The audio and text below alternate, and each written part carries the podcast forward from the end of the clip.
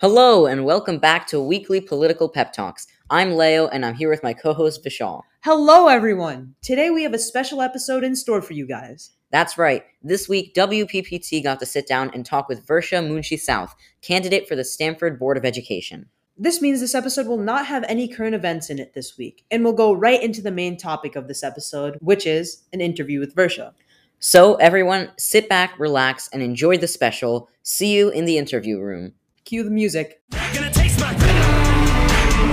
I got that adrenaline in 'em, not knowing when I'm never gonna slow up and I'm ready to snap. So, hi Varsha. Before we begin, would you mind introducing yourself to us and our listeners? Sure. Hi, I'm Varsha Munshi-South, and I live in Stanford, in North Stanford. I've been here with my family for about 3 years now, and I have two kids, an eighth grader at TOR and a sixth grader at Schofield. All right. So would you mind telling us about the previous jobs you've held? Sure. So I don't know how far back you want me to go, but I started, if I tell the story of kind of how I got into education, I started working, I always loved being around kids.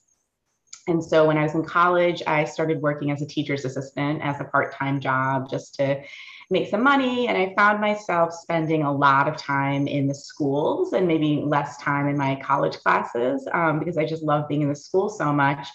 But also because I saw that, unfortunately, kids didn't really have the resources that they needed to be successful. I saw really big classes. I saw teachers that were maybe underprepared. And so I really wanted to be there and help kids. And so what I decided to do after college was go to graduate school and get my master's in elementary education. And then I started working as a teacher. So I taught second grade, I taught third grade. Then I became an instructional coach, which is someone who helps teachers get better at teaching. And then I became a school principal.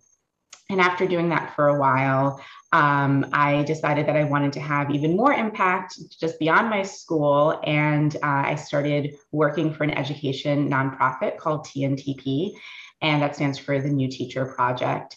And I've been working there as a leadership coach. And what that means is that now I work with school principals and I work with district superintendents. I work with leaders at all levels of schools and districts and help them get better and help them make decisions about curriculum and about hiring teachers, all the things that go into running schools and districts. So I do that sometimes from home virtually. And I also travel sometimes to do that work. And right now, most of my work is with the Providence School District in Rhode Island. And so that's where I travel every couple of weeks. Very interesting. So when you were working as a teacher and a principal and with the nonprofit, what important lessons did you learn? And how do you plan to use those lessons and things that you've learned as a member of the Board of Education? Oh, that's a great question.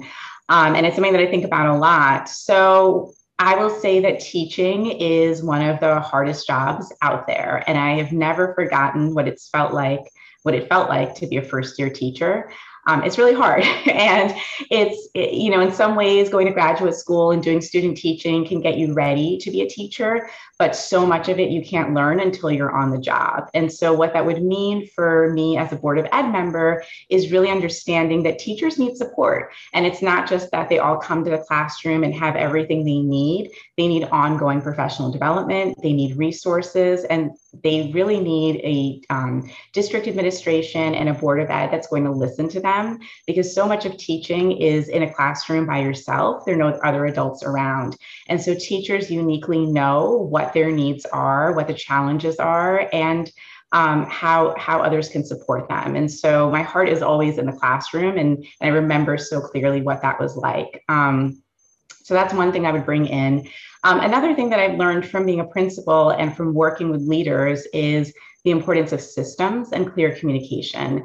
And that doesn't sound as exciting, but what I found is that having clear systems is really what helps schools run efficiently, effectively. Kids know what to expect, teachers know what to expect, parents know what to expect. And so we want to just always be thinking about, do we have the best systems in place to make sure that all kids are getting everything they need and no one is slipping through the cracks? So those are some things that I think are important, and communication is huge. And that's one of the reasons I'm really excited to talk to you both is, we need to hear the voice of students. We need to hear the voice of parents on the Board of Ed at the district level, because we all know as a parent and as you two as students, no one knows what it's like to go to school during a pandemic if you have never done it before. And most people have not. So, just being able to have an open door and have a vehicle for communicating regularly with students and regularly with parents is really important. Very well said, I think. Yeah. All right. So moving on to the next question. So Varsha, what inspired you to run for the Board of Education and what changes do you hope to make? Yeah. So as many people have over this time that we've been in the pandemic, I've been able to watch the Board of Ed meetings on Zoom, and I often watch them with my kids, with my 6th and 8th grader, and they're really interested in it. And I have been too, because it really just impacts our lives so much. So when at the Board of Ed, they're talking about, do we wear masks, or is there a vaccine mandate, or, are we spending money on certain curricular materials, or are we passing an equity and diversity policy? All of those things affect us in some ways even more than what's happening at the federal government level, right? What the Board of Ed decides and the policies that they put forth, they have a real impact on our everyday lives as students and as parents and as families and as community. And so in watching it, I know that the Board of Ed works really, really hard. And I know that Dr. Lucero and everyone at the district also works really hard. But I found that sometimes it seems like they could work smarter, and that doesn't necessarily mean working harder. I have no doubt that everyone puts in the hours, but I do find that sometimes decisions become very political and polarized in a way that isn't really necessary. And so when I work with school districts and I work with school principals, I don't know who's a Democrat and who's a Republican and who's an independent. That never comes up in working, right? But on the Board of Ed, I know exactly who's a Republican and who's a Democrat, and it seems to inform oftentimes their decisions and the alliances that they make in a way that I feel is not productive. And so while I am running as a Democrat, and I would say that my values align with the Democratic Party, what's more important to me is being someone who can really work collaboratively with others on the Board of Ed, listen to everyone, make decisions that are grounded in data and best practices that are used in schools and districts around the country. Oftentimes what I've heard at the Board of Ed is parents calling in or Board of Ed members talking about, well, they're doing this in New Canaan, or they're doing this in Darien, or they're doing this in Greenwich, right? And so that is, sometimes it feels like our world is really small here in Stanford, and we're only looking to those communities as a point of comparison. But those communities that I listed are really different from Stanford in important ways. And there's a reason why my family chose to live in Stanford and not in any of those other places, because we really value the diversity and culture that's in Stanford that doesn't necessarily exist in those other places. But that also means that when we want solutions and innovation for Stanford, we should be looking beyond those few communities and really looking broadly at what's working in other places outside of this space. And I think that's where I could really offer a unique perspective, because in my work, I work with schools and districts around the country. And so I know that there are things that work well with populations like the one we have in Stanford that might be pretty different from what we've done historically.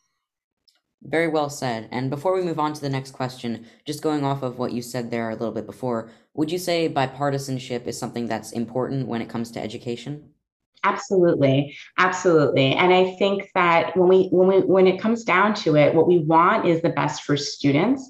We want all of you to graduate high school, have lots of options available to you. Maybe that's college, maybe that's going into career, maybe it's both, maybe you're going to the military, whatever it is.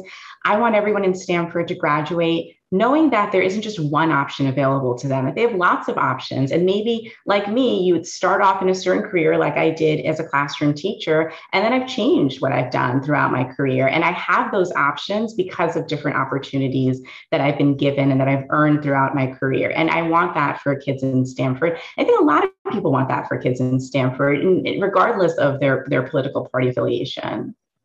Very nice. So with all of the previous careers that you've had and your experience of teaching and being the principal of a large school, I think it's safe to say that you're very well versed when it comes to education.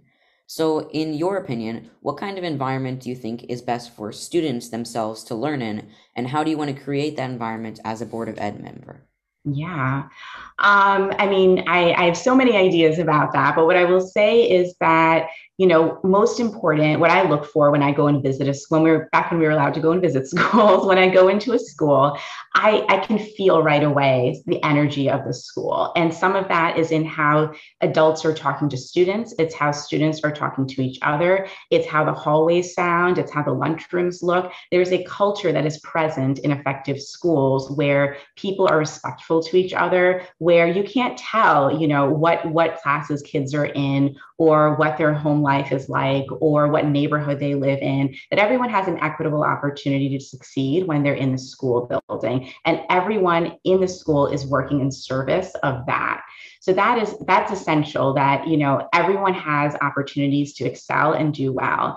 I think the best schools have lots of options that are beyond academics for kids to feel successful. So certainly math and ELA, those core subject areas are so important. But for many kids, especially high school kids, the best part of their day is doing stuff like this, right? Doing stuff like a podcast or theater or sports or many other things. But too often, that's just what you do after school. And so your whole day might be sort of dragging yourself from class to class, getting bored in each class, and then you're living for what happens from 3 o'clock to 6 o'clock. And I just don't think that should be the case. It's so much time that you all have in school.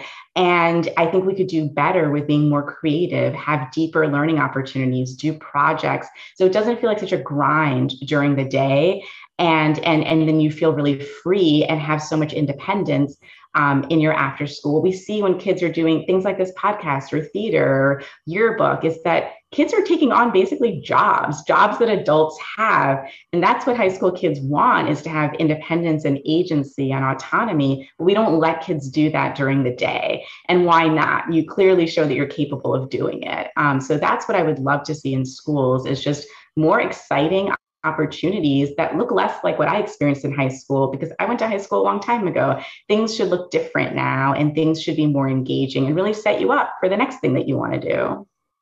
Yeah. And I think that idea of giving high school students more autonomy with their education is like a very good agenda, and it'll open them up to like a ton of different career opportunities that they may not even know about yet. So I think that's very well said. So moving on to the next question. Here on the podcast, me and Leo recently released an episode about schools and COVID-19.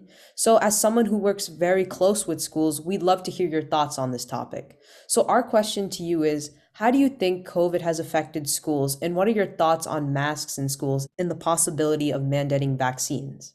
Ooh, so I think everyone should wear a mask in school. That's the first thing. I do agree with the policy of the district now, which is that my understanding is that if teachers are in the front of the room and they're vaccinated, they don't need to wear a mask. As I said, I remember very clearly what it's like to be a teacher. And even in my work right now, I stand in front of rooms of people and give presentations. It's really hard to do that with a mask on. And so I do agree with everyone should be wearing a mask. And I also think that when teachers need that opportunity to breathe, and be able to explain more clearly to students what the lesson is, then, and they're away and it's safe, they can definitely take off their mask. And that's what the policy is right now. In terms of a vaccine mandate, I think that we have to get out of the pandemic. And so, you know, I don't know another way to get out of the pandemic other than as many people getting vaccinated as possible. What I would love to see, though, at the district, before we go down a pathway of, let's say, mandating vaccines for all students, like they've just decided to do in Los Angeles, is collecting data and knowing what our numbers are. So, for example, right now, Stanford Public Schools has no idea how many students 12 and up are vaccinated. I know that because as a parent, my 13-year-old is vaccinated, but I haven't told a school that because they haven't asked, there's no place to put that information like there is for other vaccines. And so what that means is that Stanford Public Schools doesn't know if 10% of the students are vaccinated or 90% of the students. I don't think it's either of those, but we just don't know. And when we don't know, we can't make data-driven decisions that would really address what the issue is. I'm pretty confident that most teachers are vaccinated, and I know that because nationwide, at least 90% of teachers are vaccinated. So that's a place where, again, it would be great if we as parents knew for each school what percentage of teachers were vaccinated. That would make me feel safer as a parent, knowing, especially because I have kids at two different middle schools, I really don't know what percentage of teachers, and I don't need to know their names, but it would be nice to know what percentage of teachers are vaccinated. Similarly, I think it would be helpful to know what percentage of kids in each school are vaccinated. And once we know that, we can see, okay, are there particular schools where maybe we need to do just make more vaccines available? Are there particular neighborhoods where we should do more vaccine clinics? We can make decisions like that if we have the data. So in the absence of that data, I think it's difficult to make decisions like, okay, everyone needs to get a vaccine right now, because in some ways we don't need to. Maybe there's some schools, maybe at Stanford High School, 90% of the kids are vaccinated. Okay, we don't have to put a lot of effort into that. So that would be my push for the district, is like collect the data and then make it publicly available. And then let's form a strategy that's really aligned with the needs of this community. I think that's a very good point that you brought up there. So thank you for talking about that. So moving on to the next question, thanks to Biden's American Rescue Plan that was passed earlier this year, school districts across the country, and specifically in Connecticut, have received millions of dollars more in funding. So if elected to the Board of Education, how do you plan to use the money from this plan? And what do you think that the board's priority should be? Yeah. So, I think that my understanding is that the district had to decide where a lot of that money is going already. So they've made some decisions on that, and I want to learn more about how they made those decisions and where that money is going. And is there an effective way back to this focus on data? How are they tracking if those things are effective? So for example, if they're putting some of that money into tutoring programs, and that is high dosage tutoring, having intensive tutoring for kids who are really struggling in school, that is a research-based, known, effective way of addressing severe student needs and students who are coming into school underprepared. Great. So let's say we're providing tutoring for 200 kids in Stanford High School and at West Hill. What are the ways that the district is going to know if that's effective? We can't wait until the end of the year to know if that's effective. So what are the touch points along the guideposts along the year to know, well, here's the assessment that we gave. This is how the kids who are receiving this intervention are doing. This is where we want them to be. Okay, now let's come back to that in 3 months, and let's come back to that at the end of the year. So I would want to make sure the district, and some of that costs money, is having progress monitoring pieces in place to know anything that we're spending money on, how do we know if it's working? What are we going to do if it's not working? And how do we make sure we're doing that before the end of the school year? Because I think that what we learned in COVID, when, if we remember back in March of 2020, school had to shut down really quickly. All of a sudden, everyone had to learn some things really, really fast, right? Teachers had to learn how to teach online. Kids had to learn how to learn online. We did that really quickly. And typically in schools and education, and as a former principal, I can tell you that it's often been like, oh, we want to make this change. Well, we have to wait till next year to do it. We can't possibly change something in January. We have to wait until next year. And I think that what we learned in COVID is we don't have to wait. People can learn stuff really fast and do it really well. Some of my kids' teachers did an amazing job teaching online, and that's something they had literally never done before in their lives. And so I think we need to have a better cadence of monitoring data, responding to data, trying something new, and not being afraid to make those changes once we're in the school year, regardless of what we spend the money on. To me, that's the most important piece, is not just throwing money at solutions and then just revisiting it a year or 2 years from now to see if it worked, but having things in place to let us know if it's working. And then maybe those are programs that the district would want to invest money in the future, even once the federal money is gone.